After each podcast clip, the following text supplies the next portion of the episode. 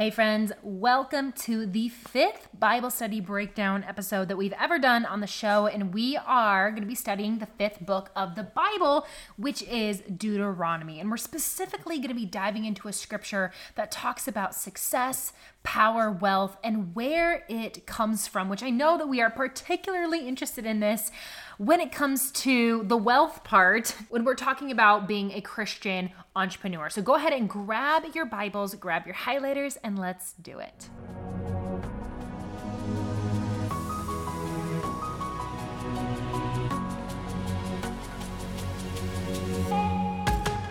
Hey, Mama. Welcome to Bibles, Babies, and Business. Are you ready to start an online biz, quit your nine to five, and stay home with your kids?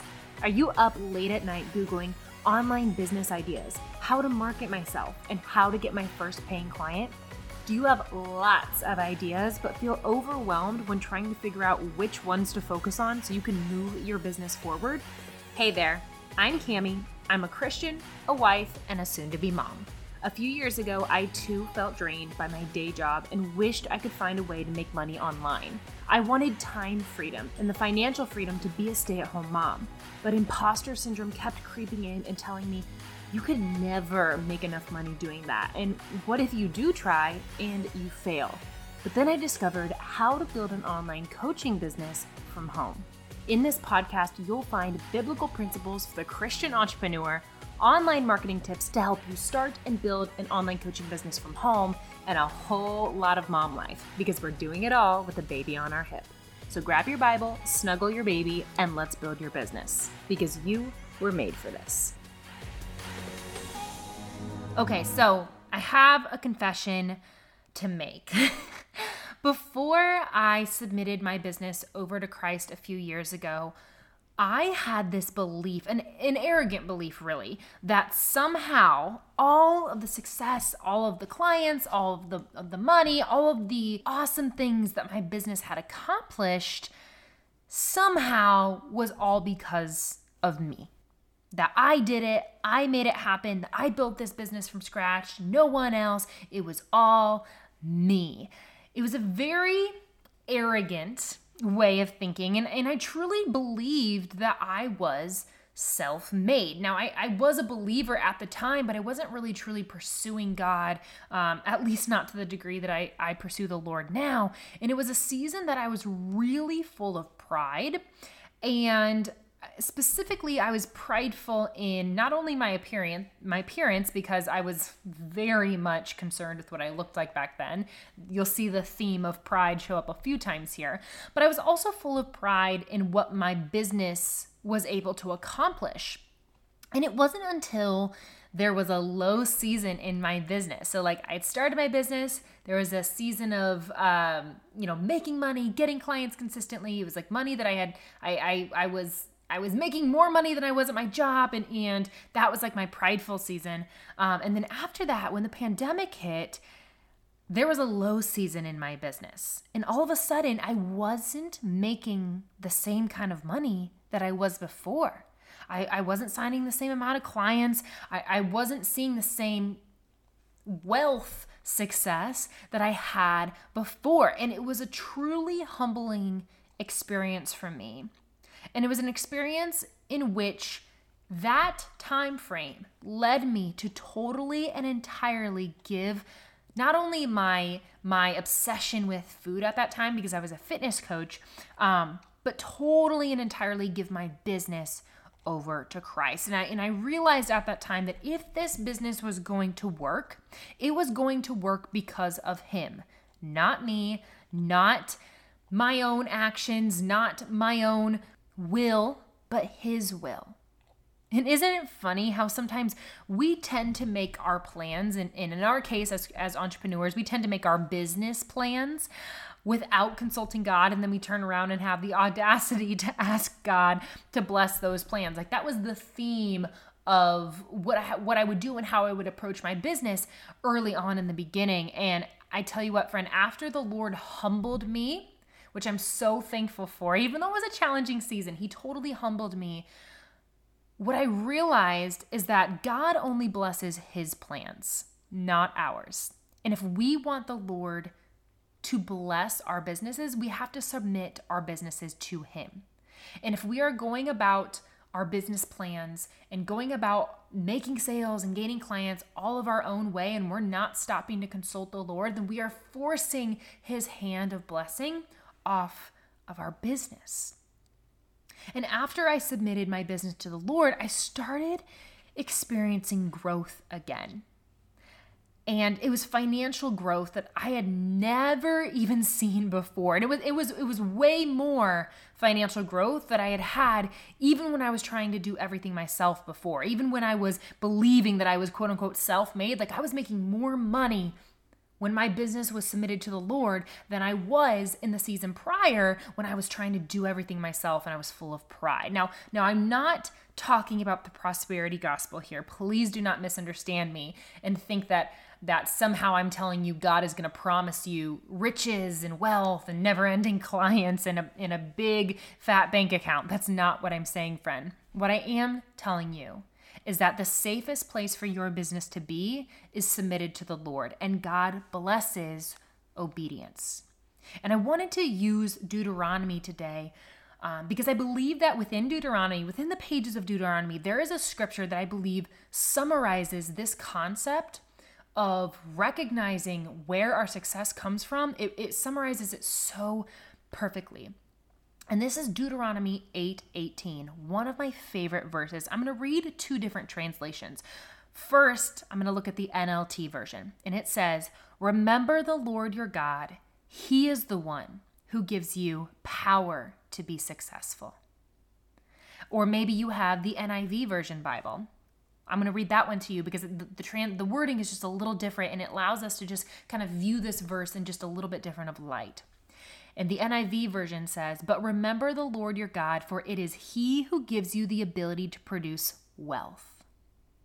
So, friend, where does power, success, and wealth come from?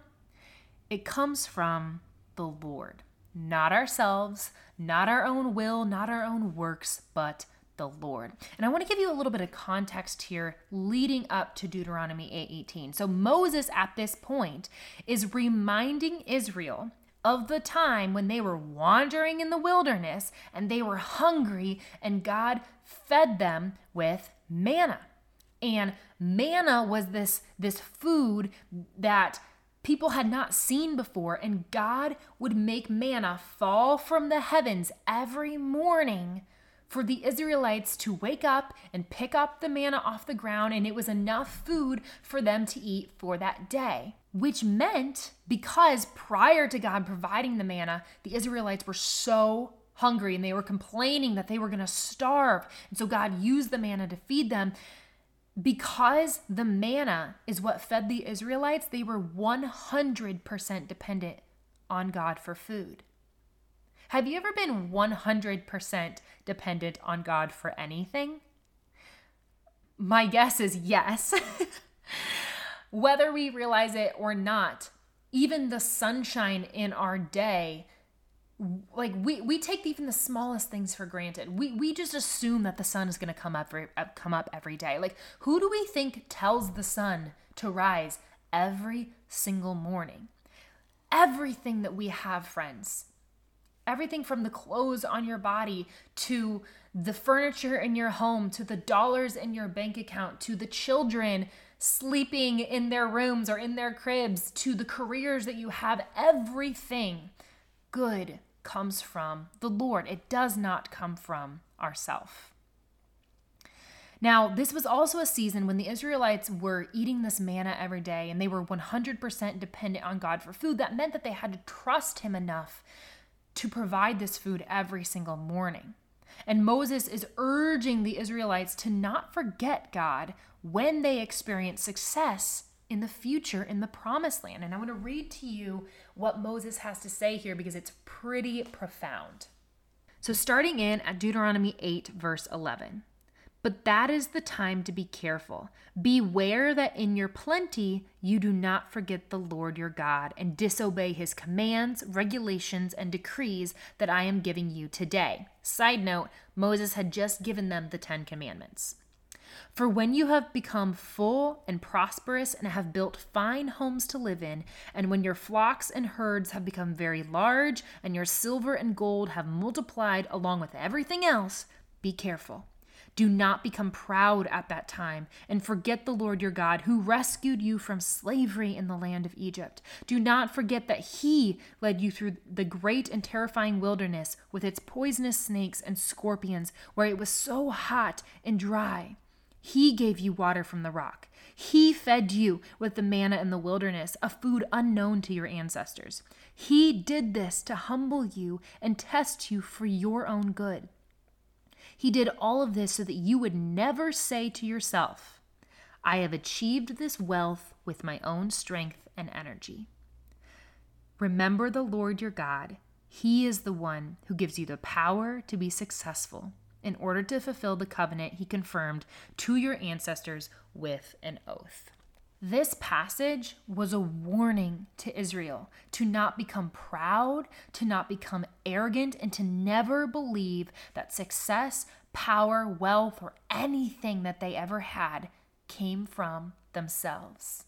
Everything good comes from the Lord. And we would be wise to remember this. Like, it, I wish that I had read that passage years ago in my season of pride in my business because I would have read that and, and immediately been convicted by the Holy Spirit that, like, ooh, okay well so maybe maybe i am acting in a spirit of arrogance maybe i am um, acting as if every every client that I have and every dollar that I've made is coming from myself. I wish that I had read that back in the day, which is why it's so important to be continually studying the book that God has given us so that we don't have these moments where we're like, oh, I, I wish I, I had known that back then. Well, the Bible has been available to us every day of our lives. Like we can read it and study it at all, like at any time. And and we should do so to avoid these pitfalls and downfalls that, that can be avoided if we just glean the wisdom within this instruction manual. So I want to quickly answer the question, why is it important that we don't proclaim to be self-made? Why is that important? Especially since you and I are on social media and people are watching us conduct business. Like people are watching you. They're watching your Instagram stories, they're watching your Instagram posts. Why is it important that you do not proclaim to be self made? Well, there's three things that I wrote down. Number one, if we proclaim to be self made, it means that we are failing to acknowledge God's provision, His goodness, and His blessing over our life and specifically over our business. It is a means of worshiping ourselves rather than worshiping God. That was number one. Number two, when we proclaim to be self made, it leads others to idolize us rather than God. Like when people are watching us see success or watching us experience success and we're sitting here acting like we're doing it all on our own will, it can lead other people to like idolize us and idolize a human rather than the Lord. And lastly, it leads others to believe that they can achieve success, power, and wealth in their own strength, which is a lie. It's not true. We can lead others down the wrong path if we proclaim to be self made. So, friend, I want to end this episode by giving you the number one way to avoid becoming prideful, to avoid becoming self righteous, and to stay humble when building your coaching business, which I know that you have this desire to use your coaching business as a way to tell people about Christ. That's why you're listening to this podcast. You are a Christian entrepreneur. You want to have a business that is inspired and fueled by the Holy Spirit. So, the number one way to stay humble, to avoid being prideful and avoid being self righteous in our coaching businesses is this have a heart of thanksgiving to God.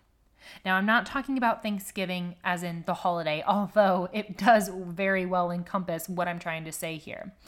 But we, anytime that we position ourselves in prayer and we start off by saying, Lord, thank you. Thank you for this. Thank you for that. Thank you for my home. Thank you for my dogs. Thank you for my marriage. Thank you for my business. What we are saying, we like we don't say thank you to people for things in which we provided on our own.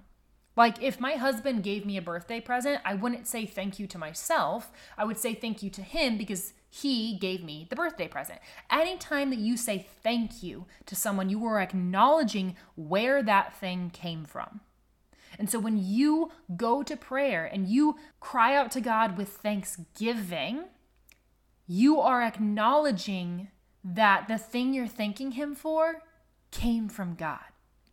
And so I want to read you two scriptures. There's many scriptures, friends, on Thanksgiving and in having a heart full of thankfulness, but I want to read you two specifically. Um, I'm going to start in Isaiah 12, verses 4 through 5. In that wonderful day, you will sing, Thank the Lord. Praise his name.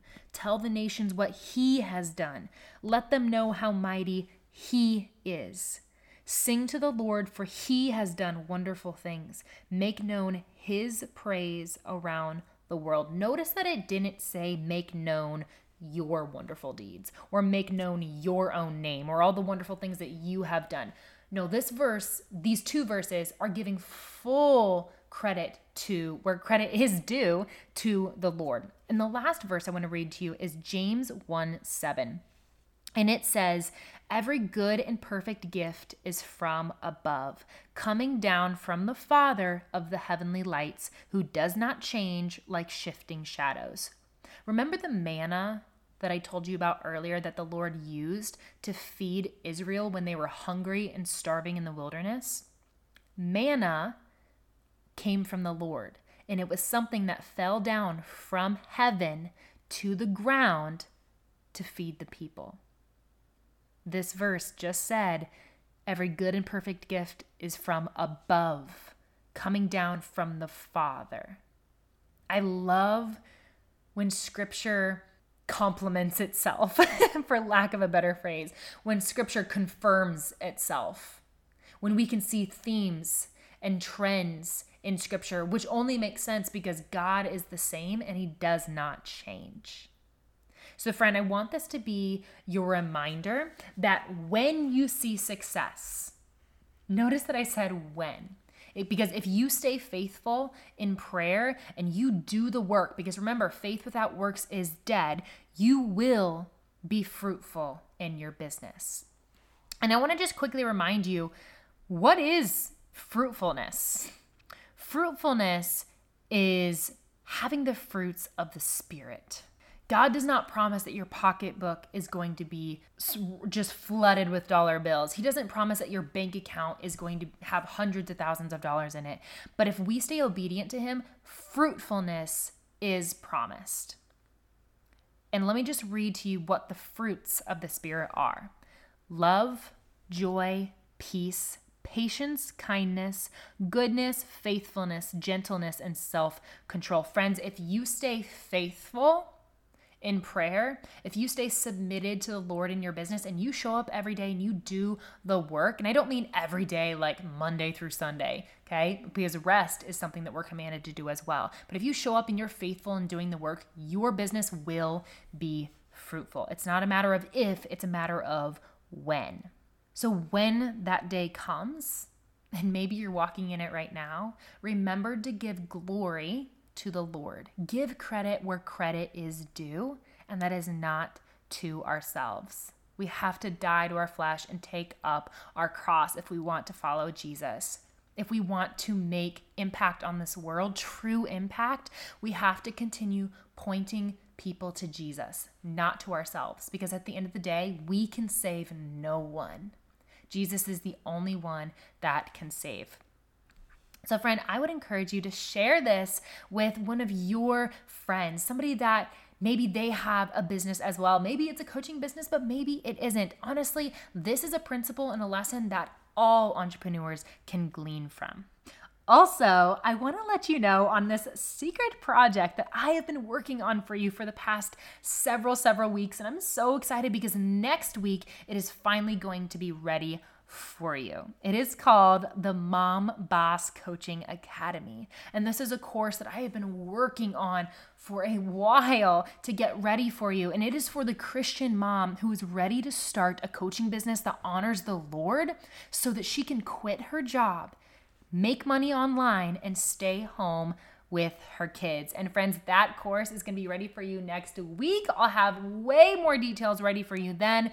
I'm so excited to get this out into the world and to put this into your hands. I have I just I truly believe that this is what I've been called to do to equip other women to bring their gifts out into the world in the form of a coaching business and to use that coaching business as a way to generate income so that they can be present where they are needed most at home. I love you, friend, and I'll see you on the next episode.